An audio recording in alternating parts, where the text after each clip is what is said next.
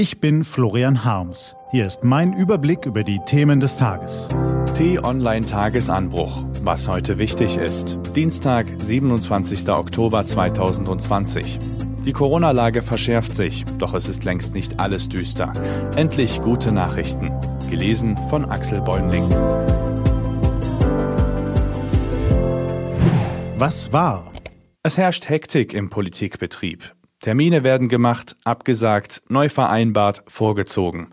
Alles muss plötzlich ganz schnell gehen. Jetzt zählt jeder Tag, schrieb Florian Harms gestern früh an dieser Stelle. Jeder Tag zählt, ließ Kanzlerin Merkel wenige Stunden später verlautbaren. Schon morgen ruft sie die Ministerpräsidenten wieder zusammen und will ihnen noch härtere Beschlüsse gegen die Seuche abtrotzen.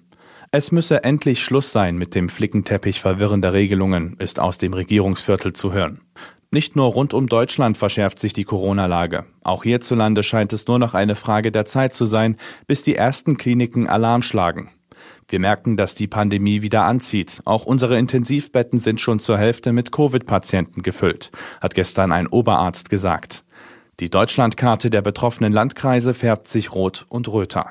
Die Befürchtung der Kanzlerin scheint sich zu bestätigen. Das erklärt ihre Unruhe und ihre Eile.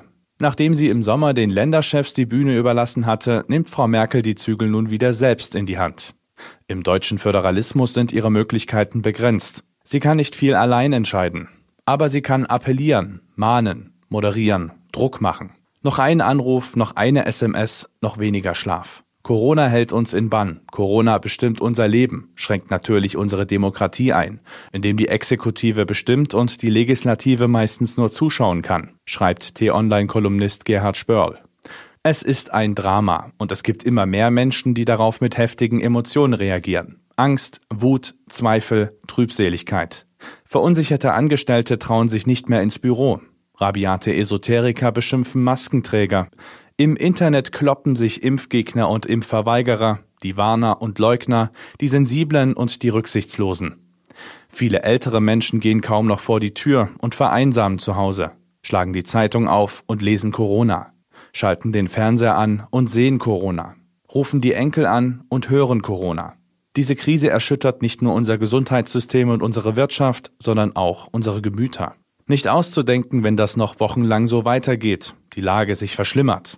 Kollektive Depressionen können ein ganzes Land befallen, gesellschaftliche Gräben vertiefen, soziale Konflikte schüren.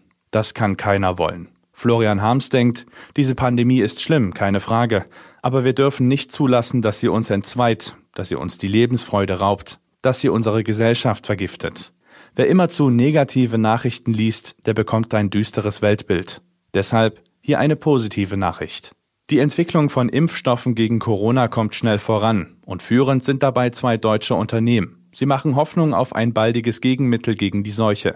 In den kommenden Wochen wollen sie entscheidende Schritte vorankommen. Was steht an? Die T-Online-Redaktion blickt für Sie heute unter anderem auf diese Themen. Heute beginnt die internationale Konferenz zum Schutz der Lebewesen in der Antarktis. Als wichtigste Entscheidung könnten die Teilnehmerstaaten weitere Teile des Eismeers zum Schutzgebiet erklären. Die AfD-Landtagsfraktion in Brandenburg wählt ihren neuen Vorsitzenden. Nach dem Rückzug des rechtsextremistischen Andreas Kalbitz ist die Fraktionsspitze vakant.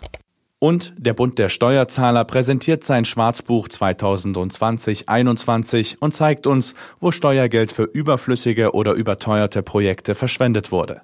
Diese und andere Nachrichten, Analysen, Interviews und Kolumnen gibt's den ganzen Tag auf t-online.de. Das war der T-Online Tagesanbruch vom 27. Oktober 2020, produziert vom Online-Radio und Podcast-Anbieter Detektor FM. Wenn Sie uns bei Apple Podcast hören, lassen Sie uns gern eine Bewertung da. Vielen Dank. Ich wünsche Ihnen einen frohen Tag. Ihr Florian Harms.